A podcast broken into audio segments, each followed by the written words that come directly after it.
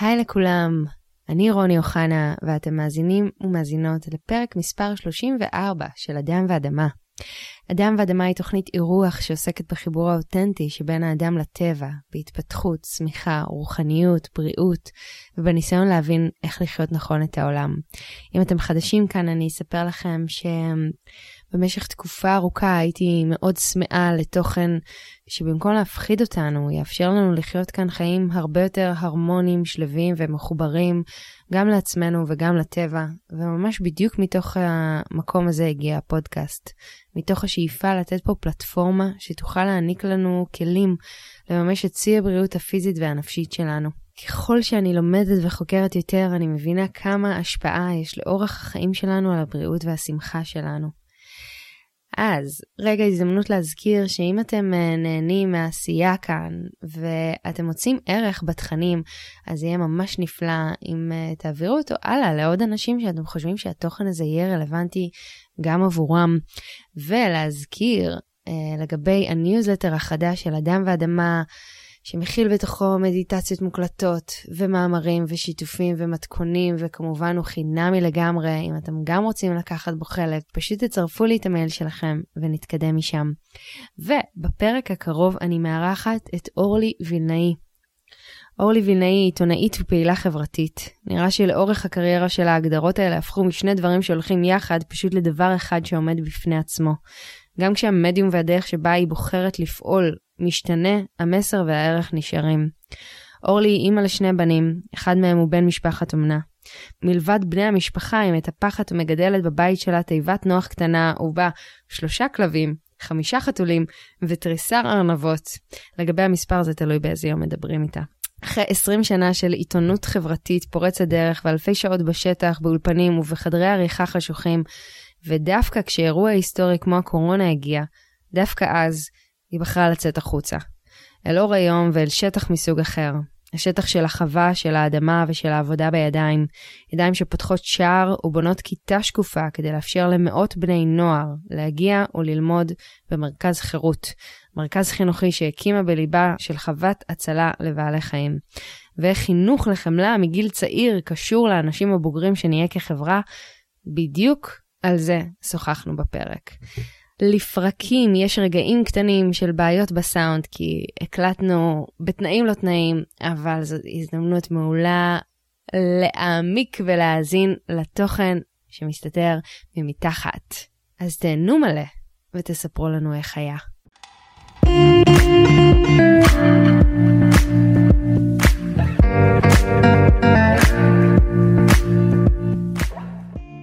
היי אורלי. היי רוני. אני מאוד מאוד מאוד שמחה לארח אותך ומאוד מתרגשת מזה. האמת שגם אני, אפילו די רוצה להיות איתך שם, אבל זה לא יסתדר.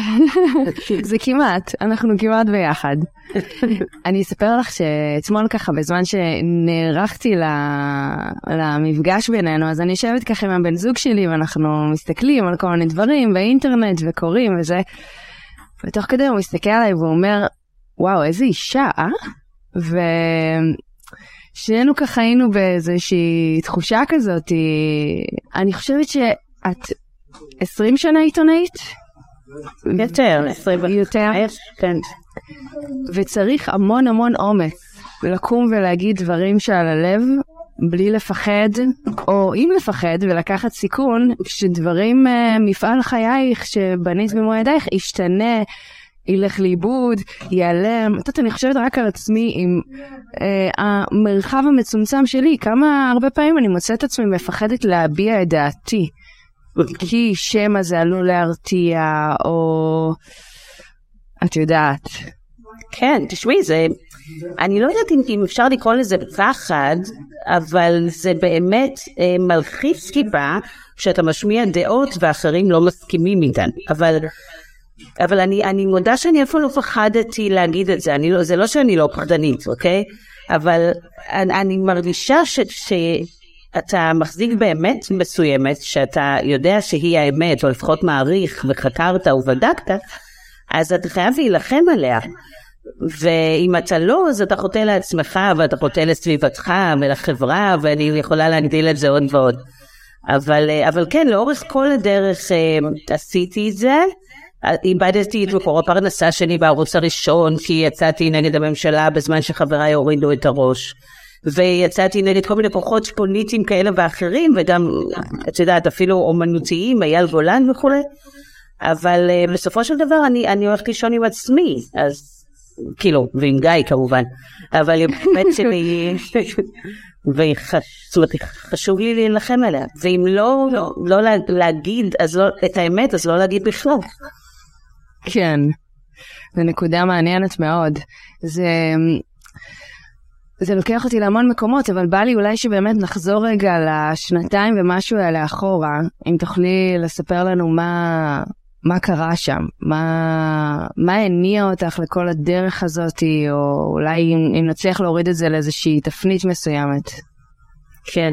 תראי, מה שקרה זה שאנחנו מדברות על תחילת הקורונה, על הדבר הזה שהתרגש על העולם, בלי שאף אחד ידע מה עושים איתו, ו... בלי שאף אחד ידע איך להתמודד, ואנחנו, גיא ואני, היינו אמורים להגיש באותה תקופה תוכנית אה, יומית שמטפלת באנשים שהקורונה שיבשה את חייהם, כי, כי זה מה שאנחנו עושים בגדול, זאת אומרת, הרבה מעבר לפני ואחרי העבודה העיתונאית, אנחנו מטפלים באנשים, יש לנו קו מיוחד שאנחנו מפעילים. אה, ומנהלת אה, רוני לבנה, ויש לנו אה, קרן להלוואות ללא ריבית. בקיצור, אנחנו מנסים להנגיש זכויות וגם לעזור לאנשים, וזה מה שהיינו אמורים לעשות בקורונה.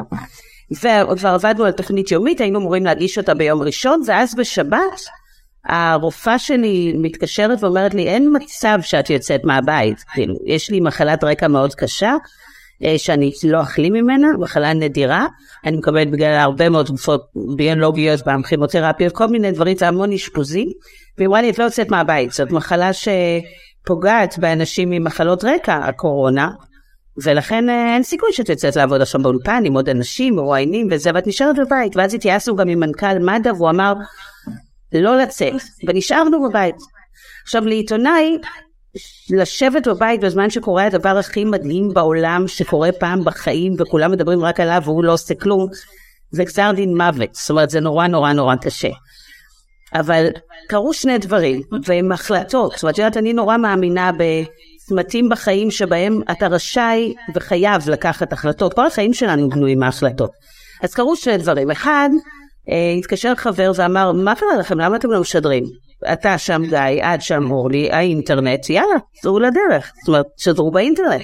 והתחלנו לשדר אה, תוכנית יומית, שהייתה מאוד פופולרית והביאה אותנו גם ללא מעט תובנות על הקורונה.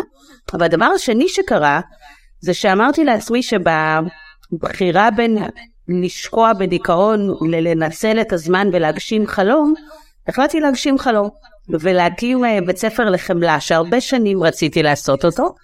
התנדבתי אה, לפני בערך, התחלתי להתנדב בערך לפני חמש שנים עם, הילד הקטן שלנו בהרחבה שנקראת להתחיל מחדש של שרון כהן, וניקינו שם קקי של חמורים, והברשנו וסידרנו, וזה היה מדהים, וכל הזמן אה, רצתי את מפעל ההצלה הזה של שרון, אבל גם ניכר לי בראש שצריך גם למצוא דרך למנוע את זה, זאת אומרת איך גורמים לילד לא לפגוע ביצור חסר ישע, כדי שהוא גם לא יגדל להיות מבוגר מתעלל, כי מי שפוגע ביצור חסר ישע גדל להיות מבוגר אלים, זה כמעט לינארי. ונורא נורא רציתי להקים מין בית ספר כזה, והנה, הגיעה הקורונה והחלטתי לעשות את זה. ואת יודעת, פרסמתי בזמנו מאמר אה, לעיתון הארץ, שקראו לו לא חיונית. את זוכרת שקראו לאנשים אה, לא חיוניים בתקופה הזאת? אה, קשה מאוד לשכוח, בטח. אז, אה, אז קראתי לזה לא חיונית וסיפרתי על תסכולי ובסוף כתבתי ואני רוצה עכשיו להגיד שמה בעצם הם היו? מה בעצם הם היו שהופסקה פרנסתך ומצאת את עצמך לא, זאת לא הייתה הפרנסה, אני הכנתי את עצמי ליום סגריר. זאת אומרת, את יודעת, כשאתה עובד בטלוויזיה זה כלוב של זהב, אתה מרוויח הרבה כסף, ואנחנו תמיד גם שמרנו על האנשים מסביבנו ש... אבל לא, אבל לא רק אם אתה אומר את מה שצריך להגיד?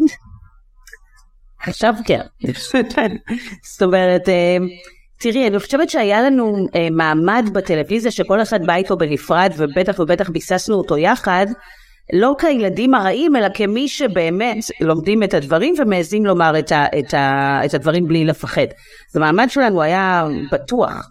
אבל כן את ראית עם הזמן שדברים מתכרסמים. זאת אומרת, אם... למה? לצורך העניין, אני אתן לך דוגמה. אנחנו עשינו את הסרט על אייל גולן במסגרת uh, סדרת uh, סרטים שעשינו שקראו לה אורלי וגיא חוזרים עם תשובה, חוזרים לפרשות עבר. ויצאנו עם סיפור אייל גולן שחשף באמת את האמת שהייתה שם והכל, והערוץ שלנו ששידר את הסרט הזה, שהיועצים המשפטיים שלו ישבו ואישרו את כל הדברים שהיו בסרט הזה, שידר כמה חודשים אחרי הופעה בשידור חי של אייל גולן ביום העצמאות נדמה לי או משהו כזה. זאת אומרת, הם רצו את הקהל של אייל גולן למרות מה שהם ידעו. עכשיו, כשאנחנו עבדנו בערוץ 10 לא היו דברים כאלה, זאת אומרת ערוץ 10 באמת היה מאוד מאוד פלורליסטי ונתן מקום להמון המון תחקירים עמוקים וזה, שם פתאום את ראית שהמרדף אחרי הכסף שהוא בעצם הרייטינג והיכולת לעמוד ו... והיא מובנת לגמרי, זאת אומרת כשאתה בתחרות בין ערוצים אז אתה צריך להביא את הקהל הגדול. אבל אני חשבתי שהקהל הגדול יגיע כשאומרים לו את האמת על מה שאייל גולן לכאורה עשה. ו... ושם חשבו שההופעה שלו תעשה את זה. אגב, זה לא הוכיח את עצמו, ההופעה לא הביאה רייטינג, אה, לתחקיר שלנו כן. אבל אני חושבת שזה בעיקר מה שמניע, אני חושבת שהרבה הזדהו עם התחושה שבשנתיים האלה, מה שהוקרן לציבור בבית היה מאוד מאוד מאוד אה, נקודתי. אז תראי, אז מה, זה באמת מה שקרה כשישבנו והתחלנו לשדר מהבית. כשאתה כבר לא נמצא שם באולפנים ואתה מסתכל על כל מיני פרספקטיבה חיצונית, אתה רואה דברים שלא רואים משם. כמו מה? כמו עוד דעות, כמו עוד קולות. תשמעי, דמייני לך רגע מלחמה, אוקיי? אני יודעת כי שידרתי מלחמות בטלוויזיה. כן, אני מאוד אשמח שתשימי אותנו שם רגע, בצד השני. שאין לנו מושג מה קורה שם. כי, כי מלחמה ומה שקרה בקורונה מאוד מאוד דומים מבחינת ההתנהלות. זאת אומרת, כשיש מלחמה, נגיד ניקח את צוק איתן, ישבנו באולפן שבעה ימים בשבוע, שידרנו כל בוקר. מגיע בבוקר סנזור. סנזור ששומר מה לפרסם ומה לא. ומגיע אה, איש, קצין של דובר צה"ל, ויושב באולפן קבוע, ואת מקבלת כל הזמן, כל הזמן ידיעות על אה, אה, הערכות של צה"ל, על אה, מה קורה בפועל, ואת רואה רק דבר אחד, ורק צד אחד, אוקיי? ואת זה את מדווחת. זה לא שעיתונאים רצו להיות אה, נאמנים לשלטון או לדברר את השלטון, זה מה שהם שמעו כל היום. אתה נמצא שם, אתה לא יודע מה מזג האוויר בחוץ. את יושבת באולפן סגור, את לא שומעת עוד דברים, את רק שומעת כל היום את משרד הבריאות שאומר ימותו פה עשרות אלפי אנשים בחודש. אה, אנחנו פה, את יודעת, במגפה שתכלה את העולם. והם שמעו את זה ושמעו את זה, והדבר הזה בסופו של דבר מתלבש עליך. את זה אני אומרת כדי להקל על עמיתיי העיתונאים בגישה שלהם, אוקיי? זה, זה מצד אחד גם מקל עליי לשמוע את זה, אבל, אבל אני לא מרגישה עד הסוף כאילו, אוקיי, יאללה, בסדר. כאילו, אני עדיין מרגישה ש... אני, אני יכולה להגיד על עצמי, אני הפסקתי לראות חדשות, אה, וסליחה שאני כאילו ככה, זה לפני כמה שנים, וחיי נעשו טובים יותר. גם אה, אני צורכת תוכן מבחירה, כי אני בוחרת בקפידה מה, מה אני רוצה להכניס לתוך הגוף והנפש שלי. אחרת זה מכניס לי כל כך הרבה סטרס, וכמו שאת אומרת, את, אני חושבת, אמרת שיש uh, צנזור זה נקרא? כן. או, או בקרה על הדברים? זה, זה עוד יותר מוזר לי, כאילו, ו, ועדיין מגיעים אלינו כל כך הרבה תכנים על תכנים על תכנים, שהאם מטרתם היא אחרת מלהפחיד אותנו? לא, לא, לא, בדיוק נפלת על הנקודה, הצבעת על הנקודה הנכונה. פחד הוא מוצר נפלא, מוצר נפלא שמאפשר לך לשלוט. אם אתה השלטון, הוא מאפשר לך לשלוט בעם, אם אתה התקשורת, הוא מאפשר לך להצמיד את האנשים אליך למסך, ו, ואז הם בעצם לא עוזבים, ואני לא יודעת אם את יודעת, אבל ככל שיש יותר צפייה, אז uh, פר uh, דקת פרסום או שניית פרסום עולה, או מתומחרת ביותר. זאת אומרת, אם יש משטר שהוא שני רייטינג, גם תוך כדי אה, המשטר, אם הרייטינג הצפוי הוא יותר או פחות, אתה משלם יותר או פחות. אז יש כאן ממש מלחמה על התודעה. ברור. יש, את רוצה להצמיד את, ה, את האנשים למסך, כן. ו... אבל רגע, איך הגעתי לזה? כי אמרנו על הנקודה של הפחד. כן, אוקיי. שהוא מוכר. ומה מצמיד אנשים למסך? פחד, פחד הוא בידור, נכון? עכשיו תראי, בואי ניקח שוב פיגועים, זה, זה עולמות נורא מקבילים. תשימי לב שתמיד שיש פיגוע את כבר לא רואה טלוויזיה ואני שמחה איתך, אבל התקשורת לא מפסיקה לשדר באף ערוץ עד שאחד הערוצים יורד. ואתה צריך להיות הראשון, מישהו חייב להיות הראשון, אז ממשיכים לשדר גם אחרי שהפיגוע כבר נגמר לפני שעות, זה כבר אחרון עדי הראייה כבר דיבר והתראיין עד כלות, אבל אף אחד לא ירד ראשון כדי לשמר את הדבר הזה. ומה זה עושה? זה משרת את הטרור, זה משרת, משרת את הפחד, כי הטרור כל כך מפחיד אותנו ואנחנו משדרים שש, בש, יודעת, שש שעות רצוף את אותו דבר, ו, ואנשים רואים כמה זה נורא וכמה זה מפחיד, כשבעצם האירוע כבר נגמר, ולא צריך לראות אותו. אבל התחרות הזאת והרצון לרתק אותך למסך כדי להרוויח כמה שיותר הוא קיים. עכשיו תראי, בקורונה מעבר לזה נוסף גם באמת פחד אמיתי של השדרנים והכתבים. הם כנראה בזה, הם רק לא היו מוכנים לשמוע שום דעה אחרת. ואני התקשרתי לעמיתים שלי ואמרתי, תקשיבו, יש פה קהל של רופאים שמנהלים מחלקות קורונה, אנשים שהיו מנכ"לי משרד הבריאות, זוכי פרס נובל, דברו איתם, לא איתי. אתם קוראים לי הזויה? דברו איתם. הם רופאים, הם אנשי מדע, והם לא הסכימו. למה קראו לך הזויה? כי לא הלכתי עם העדר. אבל, אבל זה, אני אף פעם לא הולכת עם העדר, אבל הפעם זה היה נורא נורא קיצוני. קצת כמו במלחמת עולם לצורך העניין. תמיד כשיש סכנה מז'ורית, אז תכונות של בני אדם מקצינות, אני חושבת. ואתה בעצם, אתה יודע אם אתה טיפוס שקופץ להציל אחרים או בורח, ואתה יודע אם אתה טיפוס שמיישר קו או לא מוכן, וכאן זה הקצין לגמרי. אז גם התגובות הקצינו, והן היו איומות. ואיפה כאילו, איך את, בתור עיתונאית, מצליחה לשמור על הקהל יחד איתך, כמו שאת אומרת, ו- ולא לקחת חלק במשחק של ציינת עכשיו? כאילו, איך את מצליחה למצוא את האיזון הזה בין שניהם? אני שמעתי עוד דעות. אני כל הזמן קוראת לזה second opinion. כשאתה חולה ואני יודעת אני חולה, אתה מחפש עוד דעות. אתה הולך ושואל עוד רופא, אתה מחפש עוד מחקרים ועוד מאמרים. פתאום פה, עם נגיף אחד, אנחנו שומעים רק דעה אחת? זאת אומרת, כולם יודעים, אנחנו יודעים שלאקמול יש תופעות לוואי, אז לחיסון שעוד לא גמרו לנסות אותו, אין תופעות לוואי? זאת אומרת, זה היה לא כל כך מגוחך.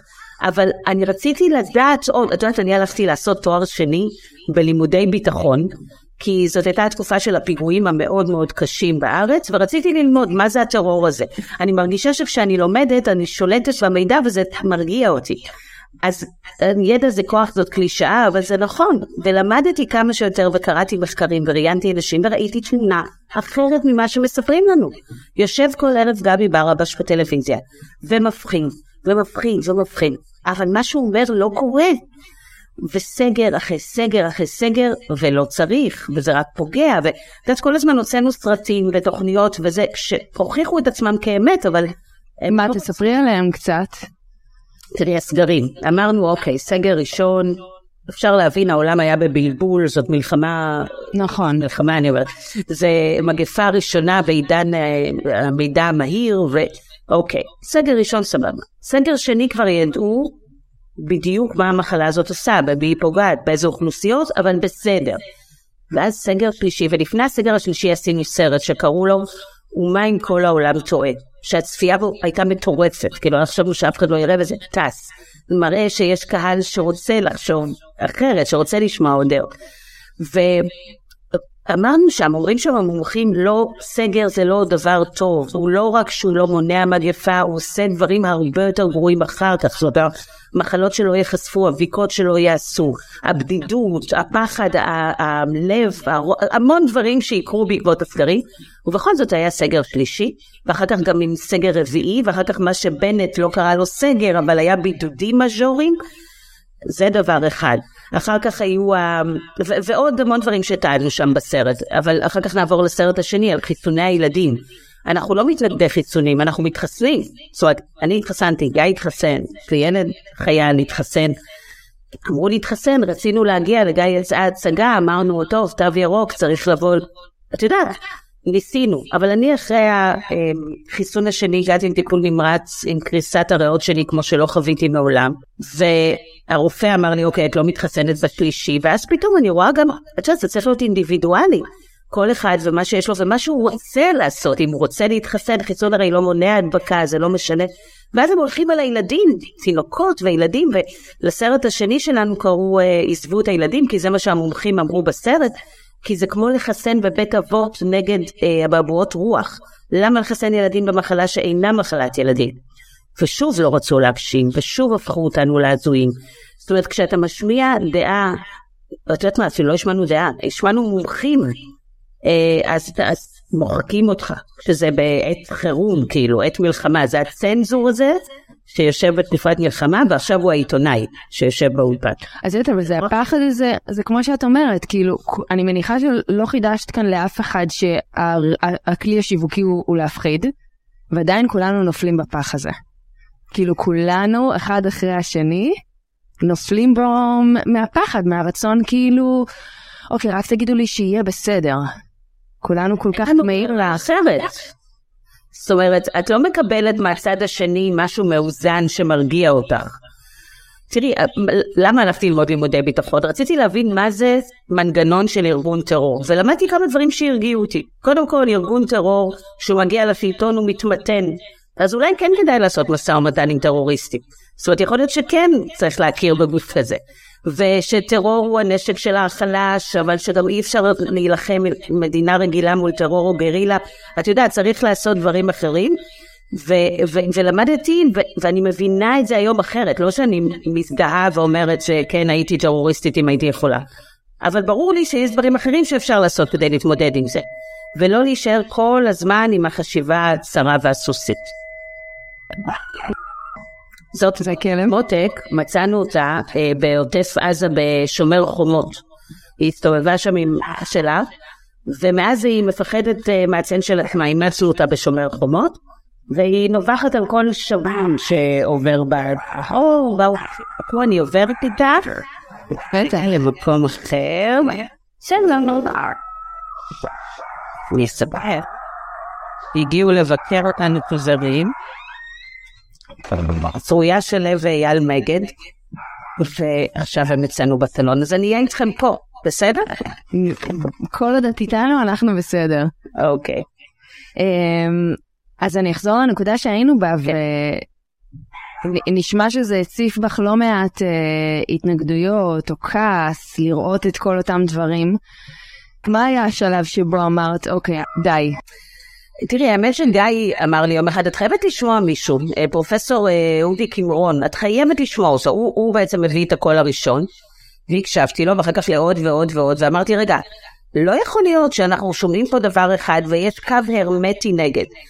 אז, אז התחלתי באמת, התחלנו לשדר ולהביא את המידע הזה, וראינו שהקהל צמא לזה ועוד ועוד ועוד אנשים, והרגשתי שהמדינה ממש מתחלקת לשניים.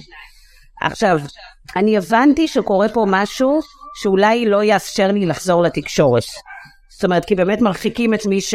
את יודעת, מי שמדבר אחרת, אבל האמת היא שאני לא רוצה לחזור לתקשורת. אני זוכרת אה, לא מעט פעמים שראיתי משרד הבריאות אה, מידע של אורי אורלי וילנאי, פייק ניוז.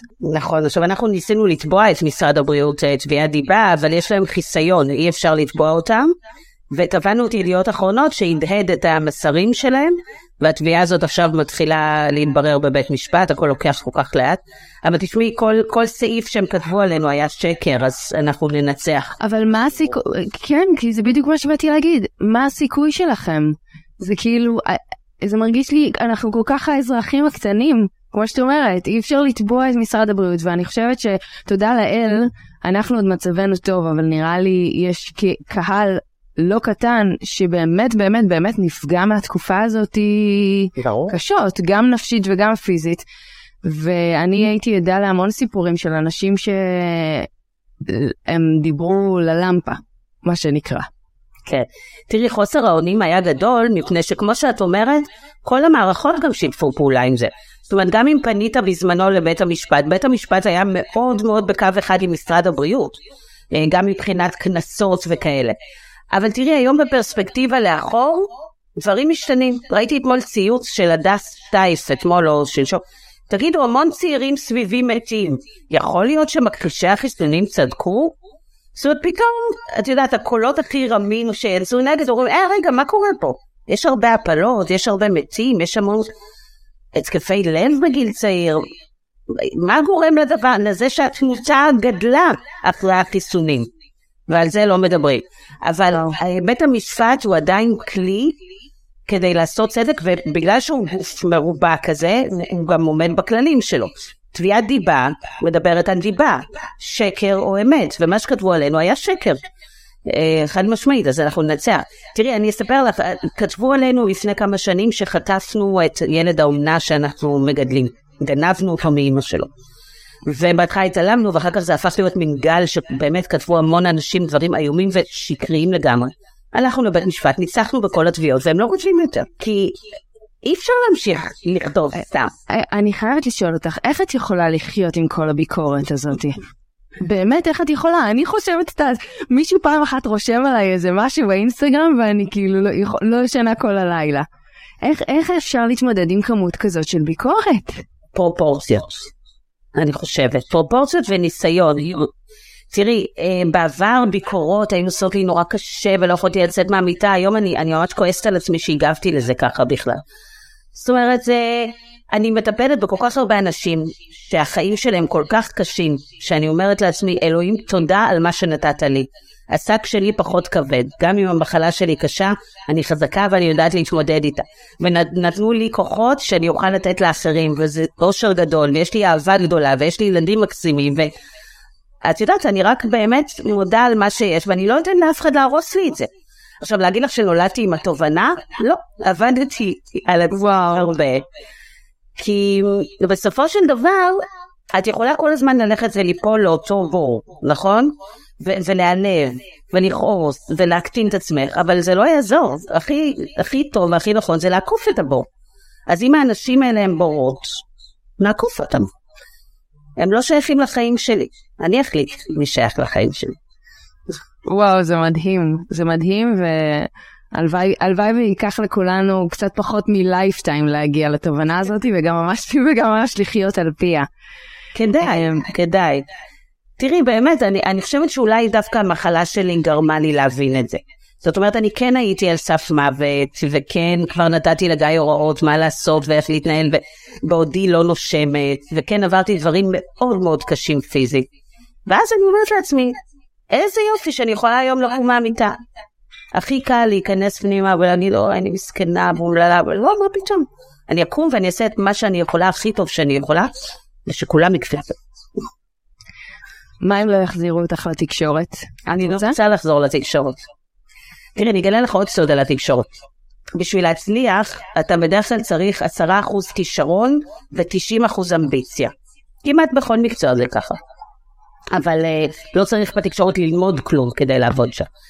אז את יודעת, אני תמיד הייתי מלאת אמביציה, באמת עבדתי מסביב לשעון וקראתי את עצמי ונורא נורא רציתי. היום אני לא רוצה, אני מרגישה שמיציתי. אני עושה דברים אחרים, יש לי יכולות אחרות, נורא אוהבת להיות בבית. רוצה לראות את הילד הקטן גדל, כי הילד החייל שלי לא הייתי כשהוא גדל, וזה קשה לי. אז uh, אני לא רוצה לחזור לשם, ואם אני ארצה, אני אעבוד קשה בשביל שיקבלו אותי. אבל אני לא רוצה. זאת נקודת סליחה טובה. הסתכלתי על הספר שלך שנקרא חיים בשוליים, על uh, קטע של צום וסליחות. אני חושבת שאני מקריאה את זה משם, אשר רשמת שם שכל אמונה יוקדת שגורמת לאדם להסיר אחריות מעבודה יומיומית אישית, אנושית ורגשית, הופכת אותו לעוד חלקיק בפסיפס שמישהו אחר יוצר ממנו. המשפט הזה נכנס לי כמו חץ ללב, כי אני חושבת ש... א', אני חושבת שזה המסע שאני עוברת לאט לאט, וזה נראה לי באמת מהות החיים, להתחיל לאט לאט לעשות את העבודה הזאת כדי גם להתחבר יותר לעצמנו וגם לפתח את, ה, את המקום, את היכולת שלנו לראות, לראות טוב יותר, לפתח את הצדדים של החמלה בנו, שזה לא יכול שלא להעביר אותי אוטומטית ל, לעיסוק שבו בחרת להתעסק היום, וגם גם אולי לשאול אותך על זה, כי הטקסט הזה, אם אני זוכרת נכון, הוא הגיע אחרי טקסט שבו רשמת שאת לא יכולה להמשיך יותר עם הצביעות, כי כל פעם נוסף עוד עניין ועוד עניין ועוד עניין. אז אם תרצי אה, להרחיב קצת על זה ולסגור לנו את הגשר בין המקום שהיית בו למקום ש... שאת פועלת בו היום. כן. אמ, תראי, זה, טוב, זה זורק אותי למיליון כיוונים, אבל... אה, בואי נלך אליהם. אז, אה, אז אני אתחיל רגע באמת ממרכז חירות, מבית הספר לחמלה שפתחנו ניצן מייזלס ואני. התחלתי לספר לך שהחלטתי להגשים חלום ופרסמתי מאמר בהארץ שמדבר על לא חיונית, ובסוף אני רוצה להגשים חלום, ובנו אנשים, ואחת מהן הייתה סופר עיקשת, ואמרה זה גם חלום שלי, אני חוקרת מוח מעוטף עזה, בואי נעשה את זה יחד. ואמרתי יאללה בואי, אחרי כמה טלפונים שלה, והגיעה, לא הכרנו אחת השנייה, וביחד ישבנו שנה שלמה ולמדנו והכנו והקמנו את המרכז. מה זה המרכז? אנחנו אה, נמצאות בתוך חוות להתחיל מחדש, שזו חוות אה, שיקום והצלה לבעלי חיים. שרון כהן, שאז התנדבתי אצלה, אה, היא זו שמנהלת אותה וגרה שם עם אלף בעלי חיים, אלף ילדיה, שהיא הצילה מהתעללות אה, או הזנחה. ואנחנו בעצם תפקידנו שם זה לנסות לגרום לה לעבוד פחות קשה, לא להציל יותר בעלי חיים כי לא צריך. ולקחת את האלימות הכל כך איומה הזאת שפושעת בחברה ולפרק אותה בידיים. איך עושים את זה? כשאני הייתי קטנה, לימדו אותנו בחברה להגנת הטבע שאסור לקטוף פרחים מוגנים. לימדו אותנו בגנון, ממש, מגיל נורא נורא צעיר. ואני לא יכולה לגעת היום בעלי כותרת, באמת, כי לימדו אותי בגיל נורא צעיר. והבן שלי גדל בתקופת הקמפיין של חובה לחגור גם מאחור, היו כאלה סלוגנים וזה. נכון. הוא חוגר תמיד מאחור. אני לא, כי אני לא גדלתי בתקופה הזאת. ואני חושבת שאם אנחנו באמת נלמד חמלה מגיל צעיר, או דיאלוג, או להסתכל לאנשים בעיניים, אז יגדל פה דור אחר. ומה אנחנו עושות? אנחנו לוקחות את דור המסכים, כי זה הדור, אה, מקרבות אותו לאדמה לעבודת כפיים, שעושה המון לרגש ולשקט ולסנטר הפנימי שלך, עבודת כפיים שזה גם לאדמה וגם לבעלי חיים, ומשתמשות בחוכמת המסכים שלהם כדי להמציא מיזמים לטובת בעלי החיים. זאת אומרת, הם באים ובעצם לומדים חדשנות וטכנולוגיה. הם מדפיסים בתלת מימד אוזן תותבת לחמור, הם מרכיבים כיסא גלגלים חשמלי לעז נכה, הם לומדים ממש טכנולוגיה ועיצוב מוצר, יוצאים ממוצר, אבל בעצם יוצאים כשכל אחד מהם הוא שגריר של חמלה. וזאת המטרה. כי הם לומדים עם הזמן להתחבר אל החיות האלה. את יודעת, מגיעים ילדים שבועטים בחתולים, ויוצאים משם בחיבור ענק עם חמורים. זאת אומרת, זה באמת תהליך שעוברים, שהוא מרגש וחשוב נורא, ומשהו שכנראה צריך ללמד אותו. כאילו, לא, לא יודעים. מאיפה התשוקה הזאת הגיעה? כי, כי אני, אני אומרת, זה מרגיש לי כמו קצוות, אבל ייתכן וזה לא, כי... זה ממש לא. מה, מה הקו המחבר? אני נתקלתי בקריירה שלי בכל כך הרבה רוע, וכל כך הרבה בורות, ואכזבה מאנשים, שאני אומרת לעצמי, רגע, אם אני רוצה לתקן, אז אני לא צריכה לעשות כתבה ולהגיד, אוי ואבוי, זה נורא. אני צריכה לעבוד, מה, ג'אן, צריך לשתול פה עץ, צריך להשקות אותו, צריך לטפל. את אומרת, במקום לדבר על זה, בואי ממש נחיה את זה. בואו נחנך, כן, לא שאני איזה מחנכת דגולה, אבל יש לנו אנשי צוות, ש... או נשות צוות בעיקר, ש... שהן אלה שמלמדות ומעבירות את זה הלאה, אבל הרעיון הוא, אני ראיתי את זה כניסיון לתקן במו ידיי את הדברים האיומים שנתקלתי בהם בדרך. ו... ויש בזה משהו שהוא... יודעת, החלוצים בתקופתו הרגישו נורא טוב עם מה שהם בנו, נכון? מן הסתם בנו מדינה, אני גם מרגישה שאנחנו בונות פה משהו, אנחנו מנסות לבנות דור אחר. עכשיו, אני לא הייתי אומר להגיד לך שאנחנו, את יודעת, נצליח במאה אחוז, אבל אנחנו כן מודדות וכן בודקות, ומספיק ששינינו, באים כל יום בתי ספר, ומספיק ששינינו כיתה אחת, אוקיי?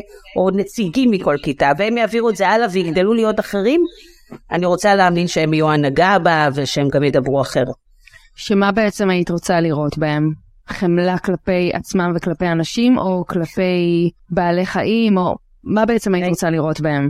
הייתי רוצה לראות בהם אה, סובלנות כלפי מי ששונה, ואת היכולת להתערב, קודם כל לראות כאב, לזהות כאב, הרבה אנשים לא יודעים לזהות, ושנית לדעת להתערב בסיטואציות שבהן צריך אומץ כדי להתערב. אני מספרת לילדים, כל, כל, כל כיתה שמגיעה סיפור אני אספר גם לך. לפני כמה שנים בירקון התהפכה עם הסירה שלה יסמין פיינגולד עם אה, קייק, את זוכרת את זה? היא הייתה אלופה אה, בחתירה, אני לא זוכרת איך קוראים לספורט הזה, אבל תסלחו לי, והיא התהפכה. היא התהפכה בצורה כזאת שהיא לא יכלה להתהפך חזרה. זאת אומרת, הראש נכנס לתוך הזה, והקייט היה הפוך. וזה היה פה בפארק הירקון, אני גרה פה ליד הפארק, ועמדו המון אנשים על גדת הירקון, אמרו, אוי ואבוי, מה יש? והיא תמות, והיא לא רואה להתהפך, ומה עושים? וכולם בלחץ, ורק אדם אחד, קוראים לו אבי טויבין, קפץ למים, הפך את הסירה והציל את חייה. עכשיו, אבי טויבין הפך להיות כוכב על. אה, אני חושבת שהוא הדליק משואה, והוא התראיין בכל מקום, וכולם אמרו, וואו, איזה איש. ואני אמרתי הפוך, אבי טויבין מדהים, אבל מה קרה לכל השאר? איך יכול להיות שהם לא קפצו? למה הוא צריך להיות מובן, כאילו למה, למה אותו צריך להדיר ולא, כאילו למה זה לא משהו שהוא בנורמל? בדיוק, בדיוק. מי שצריך להיות לא נורמלי זה זה שלא קופץ. מה גורם לנו לא לקפוץ? מה גורם לנו לא להתערב כשאנחנו רואים אה, פגיעה או סכנה? מה גורם לילדים לעמוד במעגל מסביב לשני הולכי מכות ולמחוא כפיים או לפתוח או לטהול? או למישהו שזורק את הכלבה שלו מעבר לחומה, ויש סרטון כזה, והחברים שלו צוחקים ומתפקים מצחוק. איך יכול להיות? ילד לא נולד ככה. הוא גדל לתוך חברה שמאדירה את הדברים האלה. אבל אנחנו רואים את זה היום בכבישים בלי סוף, אבל זה תמיד היה. אז אני חושבת שזה הדבר שצריך ללמוד. להתחבר לנכון לא נכון, לרע וטוב, ויש רע וטוב. ולדעת לזהות אותו ולהיות מספיק אמיץ כדי להתערב. זה לא שאני רוצה שאנשים יקפצו לירקון וימותו מהחומר שהם ישתו. אבל אתה לא חושב על זה, אתה לא אמור לחשוב על זה באותו רגע. כאילו, את, את מבינה למה אני מתכוונת? בטח. אני רוצה שילדים שרואים שחברים שלהם הולכים מכות או שמישהו זורק את הילקוט למישהו או משפיל מישהו אחר יקומו ויגידו היי די ולא יפחדו. באיה נאפה כשאנסו 12 אנשים את ה... התיירת האומללה הזו, שאני בקשר טוב איתה עד היום, לא היה אף, לא כולם השתתפו, היו כאלה שהסתכלו, אבל אף אחד לא קם ואמר, חבר'ה, זה לא בסדר. ואת זה אני רוצה ללמד. ואיך זה מתקשר לעשייה עם בעלי חיים? איך דרך זה אפשר ללמוד את זה? תראי, החיות שמגיעות אלינו עברו באמת פגיעה נורא נורא קשה, זה מגוונת. כמו מה? כזה. יש למשל מישהו שלקח את החמור שלו, גזר לו את האוזניים, ואז אחר כך השקע אותו בוודקה והעלה את זה לטיק טוק, אה, שהוא משקה את החמור, שם חמור לא אוהב וודקה. אז הוא בורח, אז הוא מחזיק אותו חזק, הוא מכריח אותו לשתות. יש ילדים שעשו תחרות קפיצה מגב של אתון, ממש שברו לה אותו. יש לנו uh, תוסה שקוראים לה רויטן, שהייתה תוסת רכיבה, ורכבו עליה ורכבו עליה, למרות שנשברה לה הרגל בשני מקומות, ואף אחד לא תיקן את זה. יש המון סוסים שזורקים אותם למות במזבלות כי לא רוצים להרדים אותם כי הזריקה עולה כסף. אז קושרים אותם, או זורקים אותם או קושרים אותם בלי אוכל ומים. אמ, ילדים שמרביצים עם מקלות. את זוכרת את השיר במקל, בסרגל, מה שבא ליד? בטח. תיש ותיש, תיש שזכה וזה. מה הם אומרים שם? במקל, בסרגל, מה שבא ליד. בואו נרביץ, כי זאת חיה. אז במקרה הזה, זה נורא ברור, את רואה פה בעלי חיים שעברו סבל, אנחנו רוצים שיזדהו את הסבל, שילמדו לתקשר עם החיות האלה ולבנות את האמון שלהם בחזרה, ואחר כך גם למצוא להם מוצר שיטיב את חייהם. אנחנו משיבות ילדים לתצפת על בעלי חיים, להגיד מי הסוברים שלהם, מה הם אוהבים, הם שמחים, הם עצובים, זה משהו שאתה בדרך כלל לא עושה. ואחרי שאתה לומד לעשות את זה עם בעלי חיים, אתה תעשה את זה עם בני אדם. ואתה תראה כשהחבר שלך עצוב, ואתה תבחר לשאול את השאלה הנכונה. אני מאמינה כך. וואו, אני, אני, אני בעיקר לא מצליחה להשתחרר מהסיפורים הנוראים שסיפרת. זה נורא. זה כאילו איך... זה קצת מרגיש, זה מחזיר אותי לאותה, לאותה תחושת חוסר אונים אה, שאמרנו מקודם, על הגוף הקטן, האזרח הקטן שמרגיש שהוא, שהוא צריך לתבוע, או, או שכאילו נעשה עוול בצד של הגדולים, יחד עם אותה תחושה עכשיו, של כאילו, איך יהיה אפשר בכלל לעשות פה איזשהו שינוי? איך? אוקיי, פה הבחירה שלנו. כי הכי קל אמרנו להישאר במיטה, נכון? ולהגיד לו אני מסכנה, אוי הכל חרא, הכל גרוע, מה אני, אני כבר לא אצליח לשנות. כן, במה, במה אני אתרום לדבר הגדול הזה? כן, זו התחושה כאילו. אבל את יכולה לתרום, את יכולה לתרום המון. תראי, אפשר להגיד את אותו דבר על, על מחזור ועל טבעונות ועל כל דבר אחר. אם, אם את תעשי במקום שלך, את לא תשני את העולם. אבל אחד ועוד אחד ועוד אחד כן. ו- ומה שאת מקרינה, מקרין על הסביבה שלך ועל הילדים שלך. אצלי, אני טבעונית. הבן הגדול שלי לא טבעוני. הבן הקטן שלי חצי חצי, הוא אומר. אני לא מכריחה אותם, אני לא רוצה שיהיה להם אנטגוניזם, אני רוצה שהם ילמדו ויראו, אבל, אבל הם רואים אותי, ואז הבחירה שלהם תהיה יותר מושכלת. אני לא רוצה להכריח. ואני כן חושבת שוב שבכל מקום אנחנו כן יכולים להשפיע ולשנות. ההסתכלות שלך על הסבל של בעלי החיים היא נכונה נורא, זה באמת יכול להיות עצוב, אבל אני רואה את החווה כמקום שמח, את יודעת למה? כי הצלחנו להציל אותם. כי נתנו להם חיים חדשים, לחווה קוראים להתחיל מחדש. הם הגיעו למקום שבו הם מתחילים מחדש, עם אהבה, עם אוכל, עם טיפול, עם אנרגיה מטורפת, את חייבת לבוא לשם. אני חייבת. יש שם אלף בעלי חיים בשקט, יש אנרגיה של טוב. הם לא מפחדים, הם לא צועקים, הם לא רבים, הם, הם יודעים שהם הגיעו למקום שאפשר לנוח בו. וגם אני, אני באה לשם להחלים. אז אם אנחנו צריכות לסכם את כל השיח המרתק הזה, מה, איך אפשר לייצר כאן סביבה בעינייך שהיא יותר uh, חומלת, יותר uh, אנושית, שתאפשר לכולנו באמת את השקט הזה, כמו שאת אומרת? תראי, זה נורא מורכב. אי אפשר באמת אה, לחשוב שאנחנו נעשה כברת דרך ונשנה את כל המדיניות, או, או את הסביבה, או את החברה הישראלית או העולמית. את יודעת, אני המון פעמים חושבת על, אה, על מלחמת העולם השנייה, על השלטון הנאצי, מה גרם לאנשים להיות נאצים? פתאום, זאת אומרת, אנשים התחילו לדחוף אנש... יהודים מהחלונות, לזרוק נכים, לסקול הומואים, כאילו איך, איך, הלא, הם לא נולדו נאצים, מה קרה שם? מה זה הדרך הזאת שדרסה את הרגע שלהם, ואיך יום אחרי המלחמה כולם חזרו להיות אנשים רגילים. נכון? הם הפסיקו להרוג יהודים, נגמרה המלחמה. זאת אומרת שיש משהו שיכול לגרום לנו להיות איומים, ויש משהו שגם יכול להחזיר אותנו חזרה. זה לא מוחלט. אפשר לעשות את השינוי, נכון? אז, אז זה מה שאני רוצה וחושבת עליו כל הזמן. מה הדבר הזה שגורם לאנשים לחשוב בצורה חד-מימדית, כמו בקורונה, וגורם להם להיות עדר רצה שרומס את מי שלא חושב כמותם, ופה אין לי פתרון. אז אני מעדיפה להתמקד במה אני יכולה לעשות כדי להפוך את העולם שלי ושלנו לטיפה יותר טוב. והטיפה הזאת אולי תעזור. כי אחרת זה נורא מתסכל, ואת מחפשת, את יודעת, זה, זה כל הזמן טיפוס על איזה הר, וטיפוס סיזיפי כזה, שאת יורדת ועולה, ו... אז, אז צריך להיאחז במשהו וליהנות ממנו, ו, ומשם להמשיך לעוד נקודה וליהנות ממנה, ולא כל הזמן לשאוף לדבר הזה למעלה, כי כשנגיע לשם אין שם חמצן. מה השינוי הכי גדול האחרון שאת מרגישה שהיית רוצה לעשות כאן? מה הדבר uh, שהיום בוער בך? אה, תראי, יש כל כך הרבה עוולות, באמת, קודם התקשרה אליי מישהי שצריכה עזרה עם איזה אה, אישה שגרה פה והגיעה מחו"ל והתגרשה, ואז לקחו לה את ה... אין לה אזרחות ואין לה זכות להישאר, וכל הקור הזה, באמת, אני אגיד לך, אני קוראת לזה בדרך כלל גם בהרצאות שלי ככה. אני הייתי רוצה שכל אחד במקום שבו הוא נמצא יעשה סנטימטר יותר ממה שהתפקיד שלו מחייב. יצא מהקופסה הקטנה שלו ויעשה קצת יותר. ואז נהיה מדהימים. אם לכל אחד יהיה אכפת מאדם אחר שהוא לא משפחתו או חברו, נעשה 50% מהדרך. אם כל אחד יבחר להסתכל למישהו אחר בעיניים ולבוא לקראתו, נעשה כאן באמת באמת חברה אדירה. אבל זה לא קורה. אנחנו נדרסים תחת הדבר הזה, ואנחנו אומרים קשה לי, והמדינה הזאת, והכסף, והביטחון, וחרא, וזה, והממשלה עכשיו, והכל, אין לי כוח, אין לי כוח להיות נחמד. כן, כי אנחנו באיזושהי הישרדות מסוימת, בדיוק. אז, אז בואו נפסיק, אנחנו לא בהישרדות. יש לנו בחירה בכל מקום שאליו אנחנו הולכים. וגם אם נטעה, אז נבחר מחדש.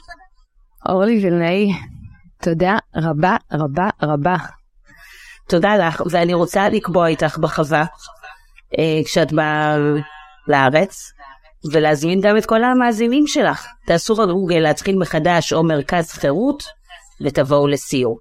אני גם אוסיף בלינק בתיאור של הפרק קישור ישיר לאתר ולכל הפרטים, שם תוכלו לראות אה, ולשוחח, אה, ליצור איתכם קשר ישירות. אז uh, תודה אישית ממני, ובטוחה שעוד לא מעט משאר המאזינים והמאזינות על uh, פועלך. Uh, תמשיכי לעשות טוב, וגם אנחנו נשתדל. אמן. תודה. תודה אורלי. תודה רבה. תודה רבה. אז תודה רבה שנשארתם איתנו עד עכשיו. אם נהניתם ואהבתם את הפרק, זה יהיה ממש כיף אם תפיצו ותעבירו אותו הלאה לעוד אנשים, שככה יקבל עוד חשיפה, אה, בטח עבור כאלה שהתוכן הזה עשוי להיות רלוונטי גם עבורם. אז תודה רבה, ונתראה בפרק הבא.